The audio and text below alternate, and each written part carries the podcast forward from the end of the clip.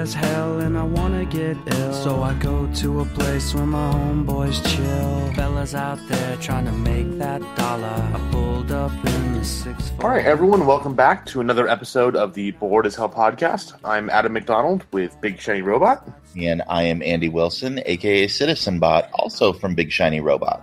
And you know what? There really isn't too much to talk about in the way of big release movies because the whole theater movie thing for the week took a big fart and came out with Allegiant, which um, is basically the third of four movies in the Hunger Games ripoff that no one really gives a damn about. Oh, Um, there's another one. There's another one after this. Oh, yeah, they're, they're doing the whole Harry Potter. Uh, Mockingjay. Let's take the second book and split it in two because Lionsgate needs money. Um, Wow, they So must mu- really be hard up because man, Allegiant. Like, I, I mean, I'm not going to re- review a movie that I haven't seen, but the last movie in this series, the singular high point in it was uh the credits rolling. Well, no, seeing Jai Courtney get shot in the face. I, I was, I almost like stood up and cheered in like the mostly empty theater when when I saw that. I just, you know, it was kind of a cool concept, the whole Divergent thing, and then I, I, I don't know. I just completely lost interest in it, and it's still got Miles Teller in it. Maybe if if I knew Miles Teller was going to get shot in the face, oh, I'd be first. I'd be first in line. I would. I would say that movie ten times. okay. But I want like graphic shoot in the face, not like off camera. I want to see his face implode. God, I hate him. Um, anyway, so Allegiant was kind of a fart noise from what we've heard. Um, there's much better things out there to see. But Andy, you were still at South by Southwest, so talk to us about some of the cool stuff you saw. Yeah, they didn't even bother screening Allegiant here at Austin. no critic was going to come see it. I mean, maybe they did. They just didn't invite any of us because we were seeing good movies. I want to talk about uh, two of the best films that I saw. Uh, the first one is called In a Valley of Violence. This is a straight up Western uh, starring Ethan Hawke, uh, made by Ti West, who some people may know uh, from some of his other movies. He mostly does horror films uh, and is known for working with Joe Swanberg and, and some of the other kind of mumblecore folks. Adam, I, I think you saw um, you saw VHS, and he did Mhm. uh, he did the short in their second honeymoon. Yeah, and I wasn't a big fan of that short, but it wasn't because it was it was directed very well. It just it wasn't my my type of horror. So Yeah. So this this is definitely a departure from that from that horror genre. Instead, like I said, this is a straight up western, and we talked about how much we liked westerns when we talked about the Hateful Eight. Uh, Ethan Hawke here plays the prototypical man with no name, running from his past, uh, who shows up in a town and he's just passing through. And then what happens? Well, the the big guy in town decides I'm going to pick a fight with this guy, and it ends badly for said guy. To deputy marshals, and that his daddy is the town marshal, played by John Travolta, and this is just John Travolta to the nines. Uh, you know, overacting, but having a lot of fun with it. well, that's what he's And- best too.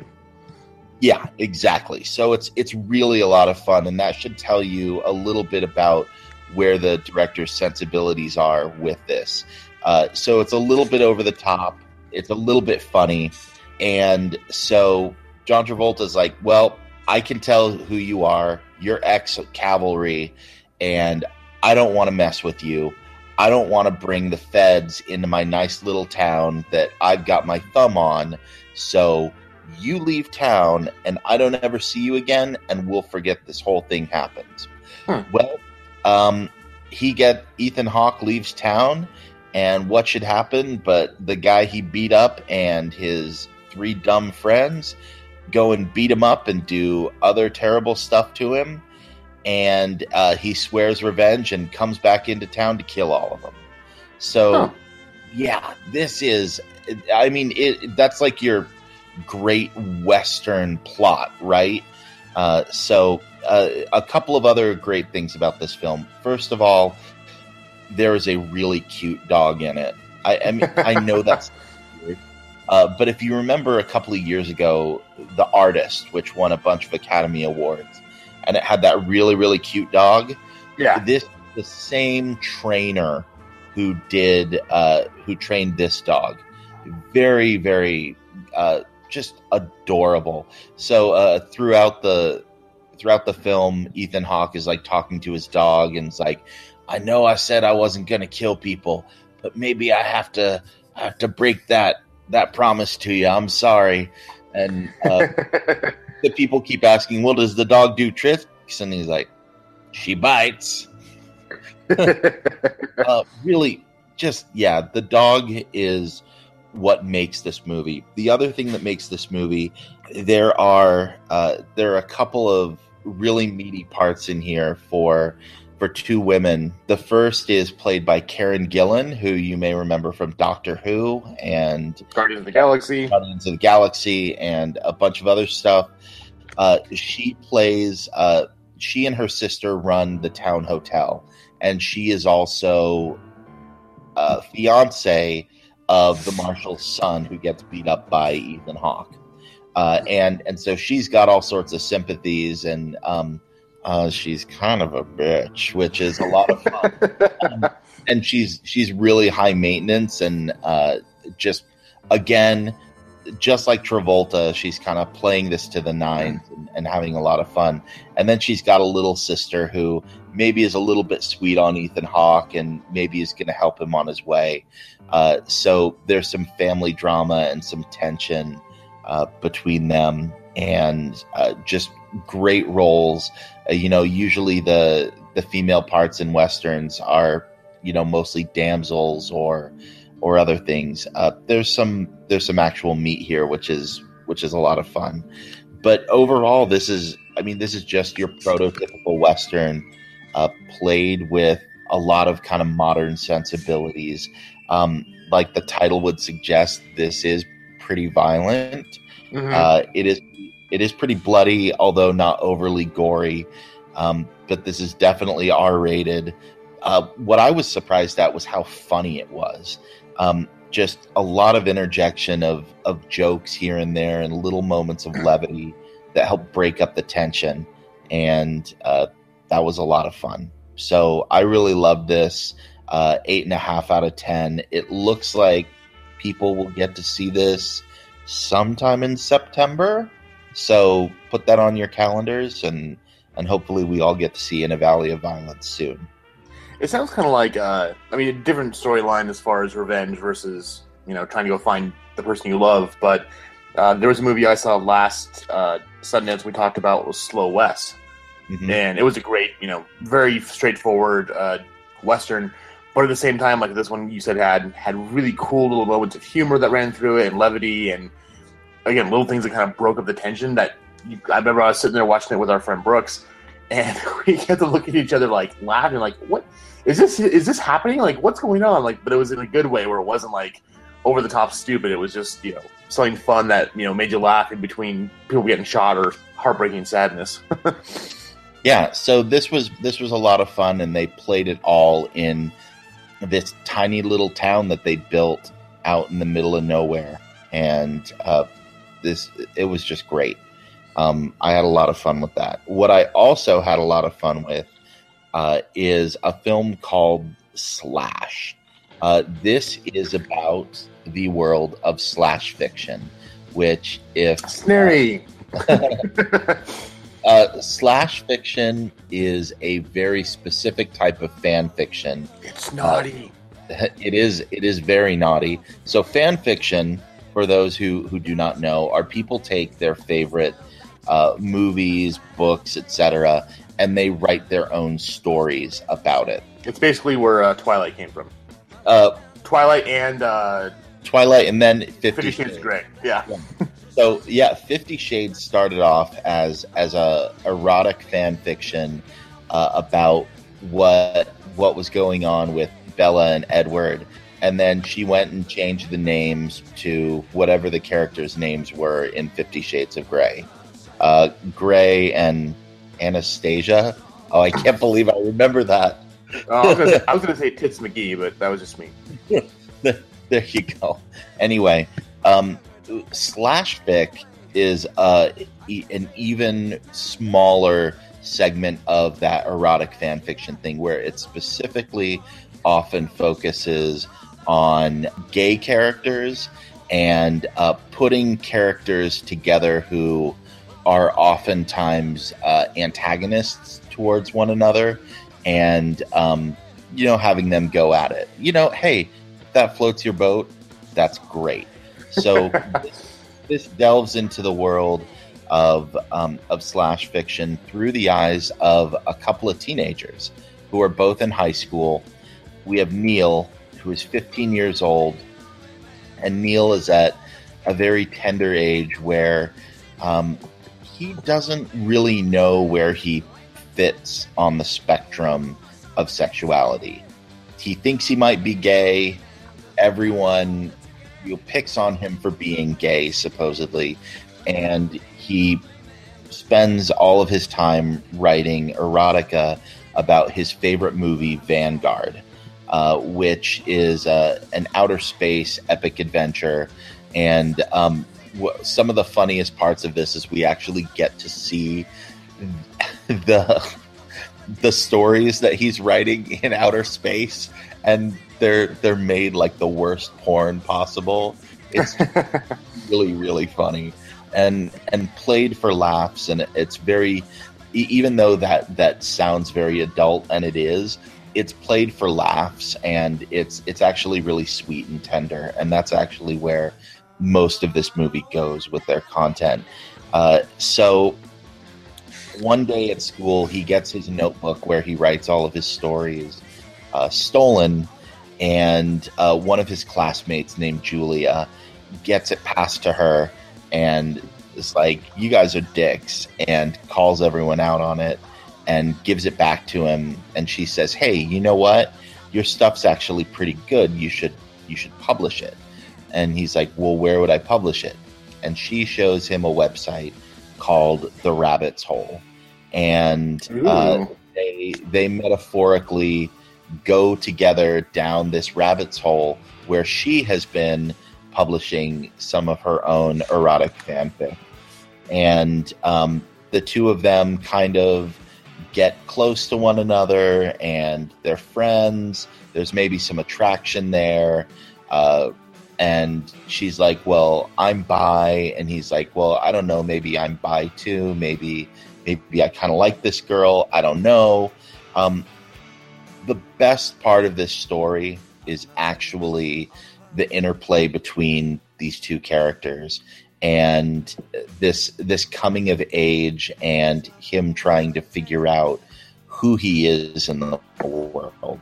This all culminates in the two of them saying, "Well, we're going to go to Comic Con together and go meet up with a, a group of people doing doing a slash fic open reading." The problem is they're both underage. They both lied about their age to get into the group. Um, but they've both been invited to do live readings of their work. And they're like, well, we both look like we're 15 and 16, so there's no way that they'll actually let us do it. But there's this expectation that we show up. So uh, throw that in there. On, on top of that, one of the moderators of the group, played by Michael Ian Black, is really into young Neil and uh, you know keeps sending him explicit text messages and things and so he's kind of freaked out about all of this and of course you know michael ian black doesn't know that this kid is 15 uh, he said he was 18 so um, it, it, there's a little bit of a, a creepy factor going on but Neil's like, well, you know, if I am gay, then I kind of like this guy. He seems to get me. He seems to get my writing. So hijinks ensue. And I'll just say that it never crosses a line into being uh, distasteful or gross. A lot of the the more erotic parts of this are, are played for, for laughs and for fun. And um, mostly this is just a, a really nice coming of age story. Uh, the only problem I, I kind of have is uh, Julia falls a little bit into the manic pixie dream girl sort of sort of realm, um, mm-hmm. but she almost doesn't. She's actually very uh, well fleshed out. In some ways, the character of Julia is better developed uh, than the character of Neil. Uh, she, unlike your normal manic pixie dream girl, uh, she's not an idealized girl. She has a lot of problems. Um, she breaks Neil's heart kind of over and over again by being really aloof, being uncaring, lying to him. And so I'm going to forgive it that, even though it, that, that came up. Uh, the other final thing I have to say about this is I, I conducted a little bit of a social experiment uh, where I took my brother to go see this. And my brother is not a nerd. He is, he is a you know he is a pedestrian. Uh, he's a civilian. Uh, he he likes a lot of the nerdy stuff. Like he liked going to see Star Wars and had a good time. Uh, but I felt like he was a good barometer of like it, if even if you're not into all this nerdy stuff the same way that you and I are, Adam, right. like can you can you identify with this and, and can you enjoy it? And does it make sense to you? He loved it. He had a great time with it. And uh, so I think that's a good barometer that if you can laugh at erotic slash fiction, um, then you're going to have a good time with this movie. If that sounds like that content is maybe a little bit too sexual for you, then maybe that's not for you. Uh, I should mention this is from writer and director Clay Liford, uh, who did one of my other favorite movies from South by Southwest three years ago called Zero Charisma, which was mm-hmm. about uh, tabletop gaming in Dungeons and Dragons. So this is a yet another film in that same vein. Uh, ah. This is this is in many ways even better.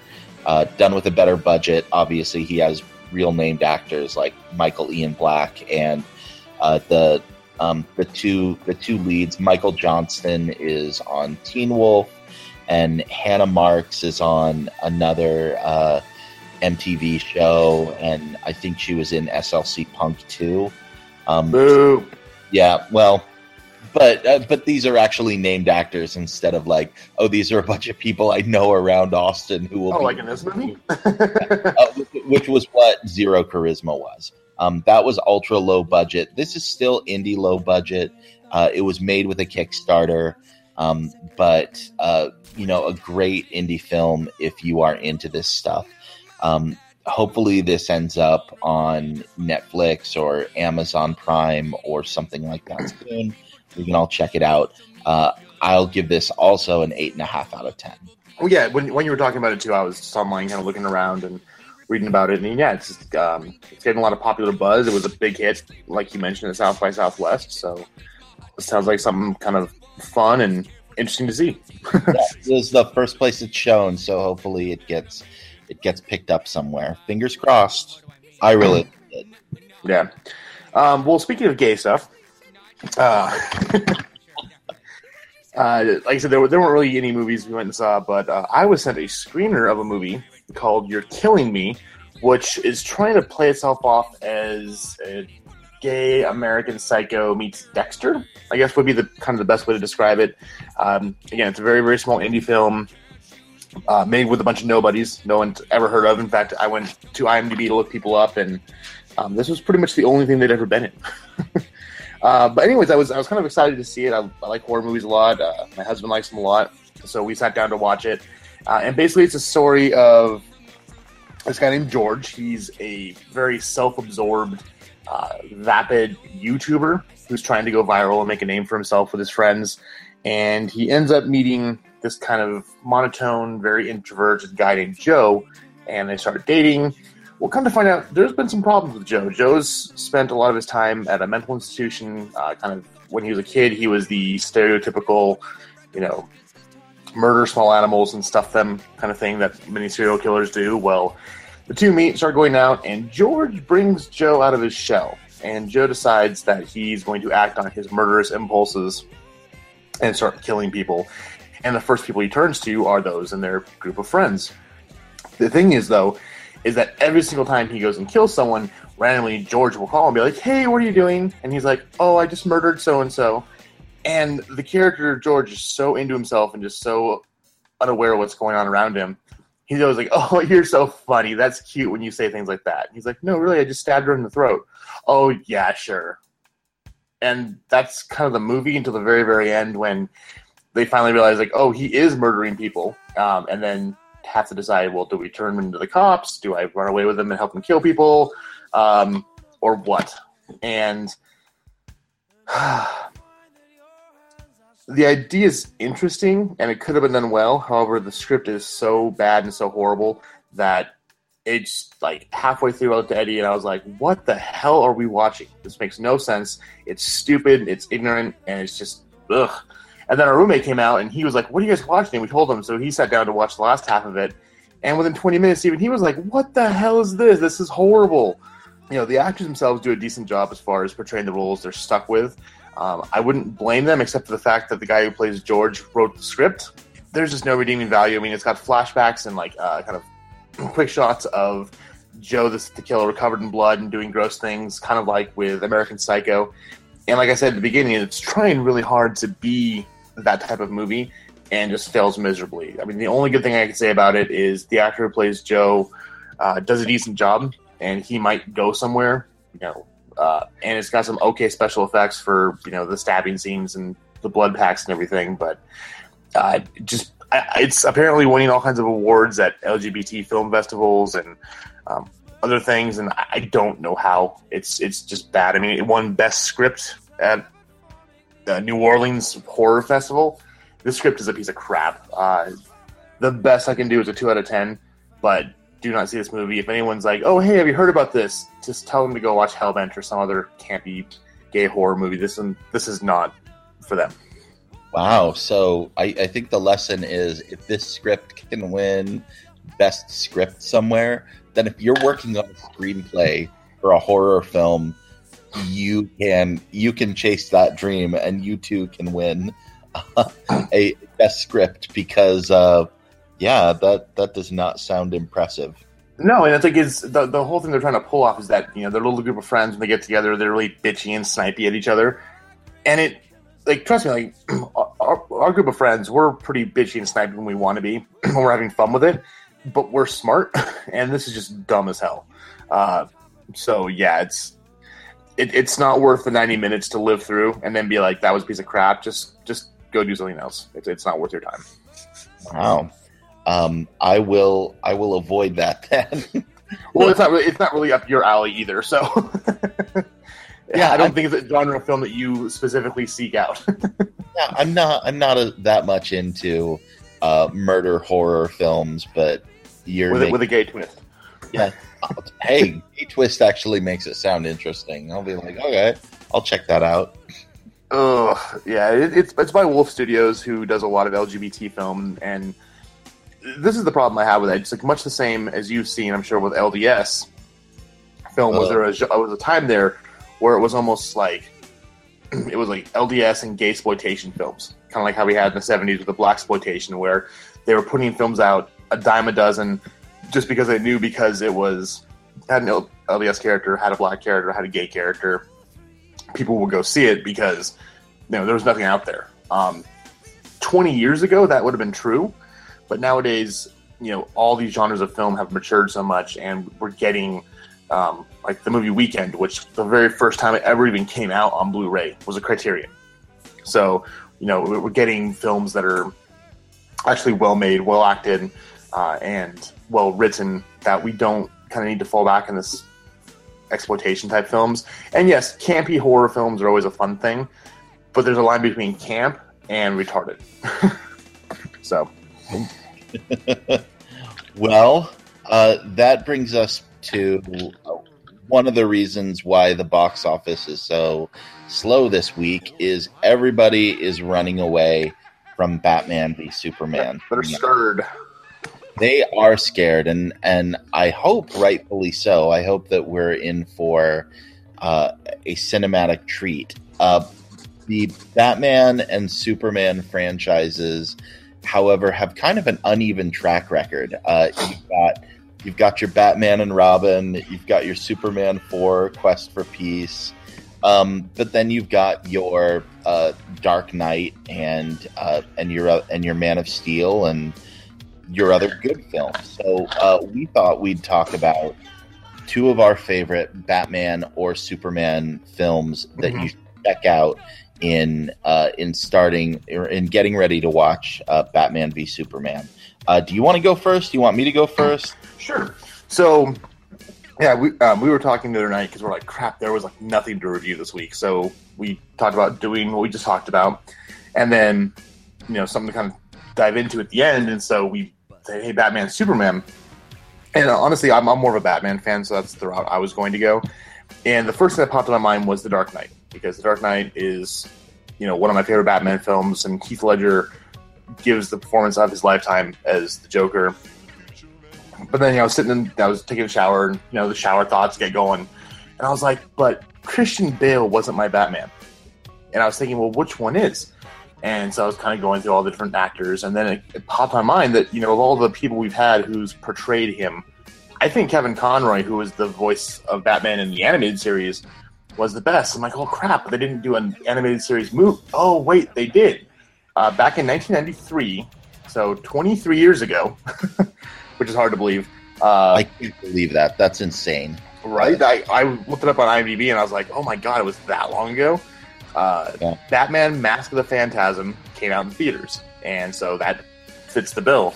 Uh, you know, I'm not going to dive into all the plot details. I'm sure you know many of you have seen it, but it's about um, you know that there's this new killer comes to town called the Phantasm. It's this creature dressed like in a almost like a death's face cowl that starts killing off mob members and Batman tries to go kind of stop this person because you know his the is you don't kill people you you know arrest him and throw him in jail and then go to Arkham whatever it is but this person obviously has a vendetta against the mob and so the mob turns to the most dangerous person they possibly can do go to which is the Joker who is voiced by Mark Hamill which as much as I love Heath Ledger as the Joker Mark Hamill he, again he just he's Oh. my Joker as well so it's got my two favorite characters um, voiced by my two favorite actors for that uh, and of course that sets up a whole whirlwind of crap. But what's so cool about this was just how intricately, uh, and this is before the whole DC animation took off, which is very popular nowadays and do a great job with all their stuff.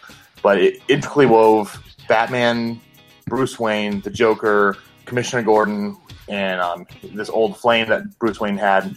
All their lives get intertwined so well, and every single little action and reaction reverberates so perfectly with Bruce Wayne's life, and then what happens with Batman, and then you know everything.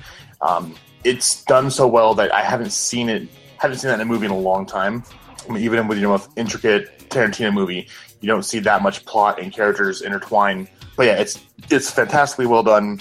It actually flopped the box office, and uh, of course, it's made its money back over the years with you know VHS and DVD release. But this is a film a lot of people haven't really heard about, maybe because they were too young or maybe they weren't even born when this movie came out. But if you're a fan of Batman and you love the animated series, you do yourself a favor. Go out and find this. I'm sure it's on Netflix or you can get it on Amazon for like five bucks. Yeah, it's so weird though, because if you think about it, this was like 1993. I mean, at the same time, we had Tim Burton making Batman movies. Like Batman Returns had just come out like Oh, yeah. a year or two earlier. Uh, this was, uh, you know, so I think it was just people like saw this as like, oh, there's a cartoon Batman movie. Like, what is that? Like, why would there be a cartoon Batman movie? Like, Michael Keaton is Batman, and and that's what I'm expecting to see. So Yeah. I think I think people just I think it was not put out there well. But if you look back at this, I mean, Paul Dini and Bruce Timm, and you know, I'm I'm really not trying to slight Tim Burton or Christopher Nolan, but for my money, those guys did it better. The animated film did it better, and yeah, and Kevin Conroy is my Batman, and Mark Hamill is my Joker. Like I, I just, I think that there's a certain segment of people where you mention Mark Hamill as the Joker, and people just like freak out because we we all know how good that is, and and there's something magical that they that they captured in Mask of the Phantasm, and and that they captured in in a lot of other elements in the uh, in the DC animated universe that just hasn't been put on film elsewhere. Yeah, and I mean, and Batman the animated series has been going on for well over a year at this point. Um, and I remember as a kid rushing home from school just to wait for it. Was, it was, you know, as a young teenager, kind of my, you know, afternoon cartoon show because it was so well done and it really presented Batman. You know, it was it was safe for kids where it wasn't, you know, I mean, yeah, there was punching, kicking, and you know, madness going on, but it wasn't over the top, gory or bloody or frightening. But at the same time, they did the stories justice and really presented Batman in a way I'd never seen before. Because yeah, like we had the Burton ones, and you know, Tim Burton has a very very distinct film style. He's one of the few. There's a few directors out there you can like watch five minutes of their movies and be like, oh, that's so and so because of this or that, um, and that's yeah. something we can definitely say about Burton.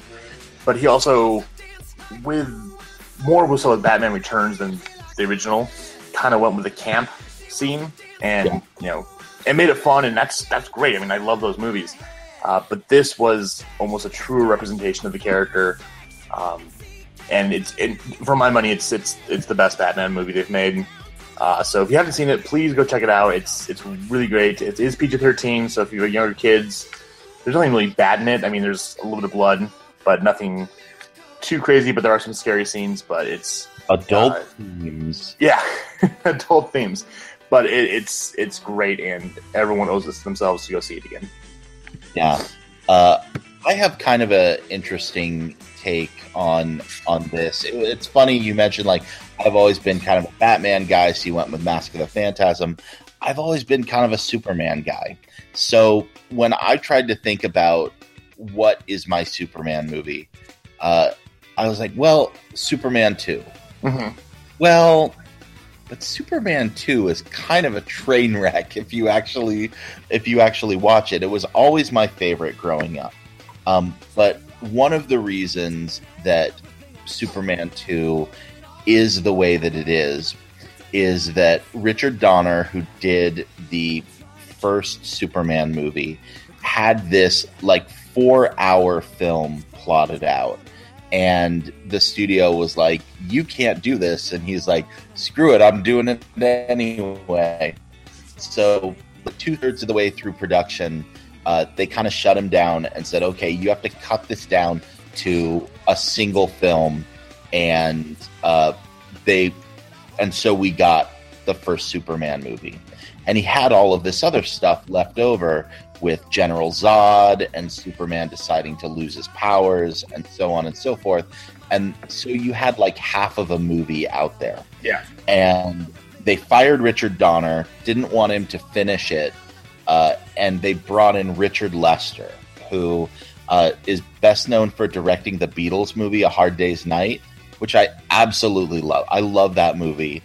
But so he had to come in and make the rest of this movie, which included the bits where Lois and Clark go up to Niagara Falls, and uh, they they brought back um, Zod and and the two henchmen, and like had them like fight against a bunch of army people in a small town, uh, and uh, when you look at it, you can see what Donner did and what Lester did, and they really don't mesh well together. So, um, what my actual recommendation is, uh, which you can you can go out and you can you can get from Amazon, is Superman the Donner cut, mm-hmm. which is he takes all of the original stuff from uh, Superman one and Superman two that Richard Donner did and put them together into a single film yes, it's very long, um, but it makes a cohesive whole in the way that neither Superman 1 nor Superman 2 ever felt like they did. And so I think it's worth checking out, especially if, like me, you grew up like knowing them as two different films and uh, and can kind of see where the problems are in each of them. Uh, I think it's much more interesting. And then you also look at it and you say, there was no way this could ever get released into theaters. um, you know, maybe today they could have done a, um, they could have done, you know, like we said with with an Allegiant or a Mockingjay, and been like, okay, this is Richard Donner's Superman Part One and Part Two, and they're released like a year apart from one another. Uh, do like they did with The Hobbit or something. Mhm. Like uh, they might have been able to get away with that and and come up with that idea from the beginning. So uh, the Donner movie is, or the Donner cut is interesting to look at, and I, I recommend people go and check that out. Yeah, I remember I saw, um, and I was very, very unaware of the story behind, you know, everything that happened with Superman 2 and with Donner being kicked off the set, pretty much. Um, so I saw it years and years and years ago when it first came out. It was like a big deal. I was like, oh, well, I'll go see this. Um, and I wasn't really a big fan, but I want to go back and revisit it because now that I kind of know where everything's coming from, it would make a lot more sense. But I do know that, uh, you know, the the Lester cut was you know, some of the things I, I've my problem with Superman too. That's always been kind of a bug to me was that certain scenes that were supposed to be, you know, very climactic or very tense or, um, you know, perilous. I don't know if, if it was his choice or what happened with it, but it was it was played for comedy. Yeah, Um, I remember there's the scene when you know the the Kryptonians are attacking New York or wherever city it was, and the guys are blowing really hard, like knocking things over. But then like it blows the guy's toupee off, and it's like really that's supposed to be menacing. Yep. Um. So yeah, there. That's I, I got some problems with it. You know I- I that think- version of the movie. yeah. I think, I mean, that kind of reflected where Hollywood action movies, big budget action movies were at this time because you look at the James Bond films of the same era and they did the same thing. They went for the camp, they went for the the jokes and the laughs when it should have just been an action sequence. And it's I mean, I, I don't know. I again I feel bad ripping on Richard Lester, but those things might have been interesting in their own film that's able to do a campy Superman, uh, but they just did not work here when you actually have a, a fairly serious film going on, uh, and and a lot of what I think of as being like the iconic Superman stuff. Like as a kid, I didn't even know about Superman one. I only know I only knew Superman two. I knew Kneel before Zod. Like that was my Yeah. and uh, you know I didn't even know about like oh I'm I'm gonna save Metropolis from a helicopter falling and uh, Superman being mopey out on out on the farm in Smallville for an hour before. Man, that movie takes forever to get started. wow. Anyway, um, so I, I think I think that's interesting. Oh, and one other interesting thing about the Donner cut is in uh, Super- Superman Returns, uh, they they brought back some footage that Donner had shot with uh, uh, Marlon Brando as Jor-El, and used that in in the film. Uh, originally, in Superman two, uh, Superman was supposed to speak to his father Jor-El and and be like, "Oh, well, I'm thinking of giving up my powers," and and so on and so forth. And there was going to be a back and forth with Marlon Brando, um, but Marlon Brando was only uh, under contract to be in the first movie, so they had all of this unused footage, and they couldn't get him back for the second one. So instead, they got the the actress who played Superman's mother to come in and give a similar but different uh, bit of dialogue in the Fortress of Solitude. So interesting that uh, Bryan Singer was able to then use some of that footage and and bring it back in another um, not as good entry into the Superman. I uh, will never, I will never forgive that movie because it's because of Superman Returns that we got the Brett Ratner X3 and destroyed the Phoenix. So I'll never ever forgive Superman Returns for messing up my favorite X Men ever. Yeah, they that was like a, a bad point in time where everybody made very bad decisions and Bryan Singer left X Men to make a bad X Men movie, and Brett Ratner made a very bad X Men movie. Uh, would would that we would have just left good enough alone, and Bryan Singer would have continued on with X Men, and then maybe could have done a better Superman movie at a different point in time. We got that. It was called Man of Steel. Well, that's a conversation for another day. I don't, don't, don't you dare pull a Brian Young on me. no, okay, I don't I don't dislike Man of Steel, but it's interesting that like there are specific things that I like about Man of Steel and things that I don't. The major problem I have with Man of Steel is I just I feel like Michael Shannon as Zod, while he did a very good job, I just didn't care as much about him as I did as Zod in Superman 2. And I felt like they brought Zod back simply because Terrence Stamp was so iconic. And so they're like, oh, we have to have Zod in this movie. And instead of having, uh, you know, a, something else that made a bit more sense, um, I felt that they didn't earn that, that they made it too dark too quickly um, that being said, I love like the origin parts of the story and all of the stuff with like Ma and Pa Kent and and all of that. Um, I love the Perry White stuff. I love the Metropolis stuff. I love the Amy Adams stuff. I just wish they would have gone a different way than using Zod and like forcing Superman to like make that ultimate choice to kill someone in the first movie of the reboot. I, I would have liked for him to be the happy hero at the end of the film rather than be a little bit tortured. I look at it like he was his first day as Superman.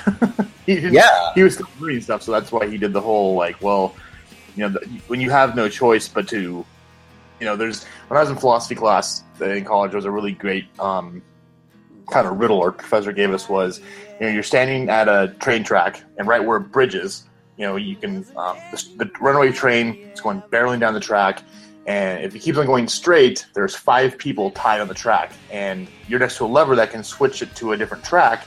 But if you don't pull the lever, it's going to barrel through and kill five people. However, if you do pull the lever, it's going to veer off to the left, and on the left train track, there's one person tied up. So you literally have the choice of doing nothing, letting it kill five people, or pulling the lever and then actively causing the death of one person. You know, what do you do? And it, it's a it's a no win answer, but you know, most everyone in the class said they'd pull the lever because one person dying is better than five people dying. So I kind of I'm looking at the scene at the end where he kills Zod. Spoiler alert if you haven't seen it, which you yeah. should. Yeah. Um, it's like, yeah, would you kill one person or let him kill a family of five? Yeah. No, I'm not. I'm not saying that he didn't make the wrong. I think Superman made the right decision. He made the Superman esque decision. Uh, Superman does kill people when he has to. It's just I I would have liked to have kept him more pristine uh, and I don't know. Like I said, the the happy hero, the big blue boy scout, because that would have made him even more interesting in going up against Batman. Now we have a reason for Batman to have a real beef with him. It's like, hey, here's this Kryptonian who is willing to kill people if they get in his way, and he destroyed half a city. Or the the throwdown that he was involved in destroyed half a city. right. So, you know, I. I, I think that's an interesting thing, but it would have been even more interesting if um, Batman was basically just like, well, I don't trust this guy because he's he's kind of a patsy. He's kind of a douche. Um, and and what you know, I'm listening to myself and I'm like, no, you know what? This is better. Um, for Batman to be like worried about him because he is an actual threat, that actually is a better storyline. So shut my mouth. Um, it, sets up, it sets up the movie better. I just you know I like I like my Superman um, light and and happy, uh, even though he he is kind of a tortured character. So. Um, well, you can you can blame the Dark the Dark Knight series for that because that's kind of sparked off the whole dark brooding, you know, our our superheroes have to be depressed and rah, rah, rah, like no, you can have. I mean, look at Daredevil. You can have a character that's really happy and lighthearted, and still have dark moments in it. But you can Yeah. you can balance the two. And yeah, when it came out of Man of Steel, when the movie was over, it was almost like a relief because it was just so much and so intense, and there was no levity.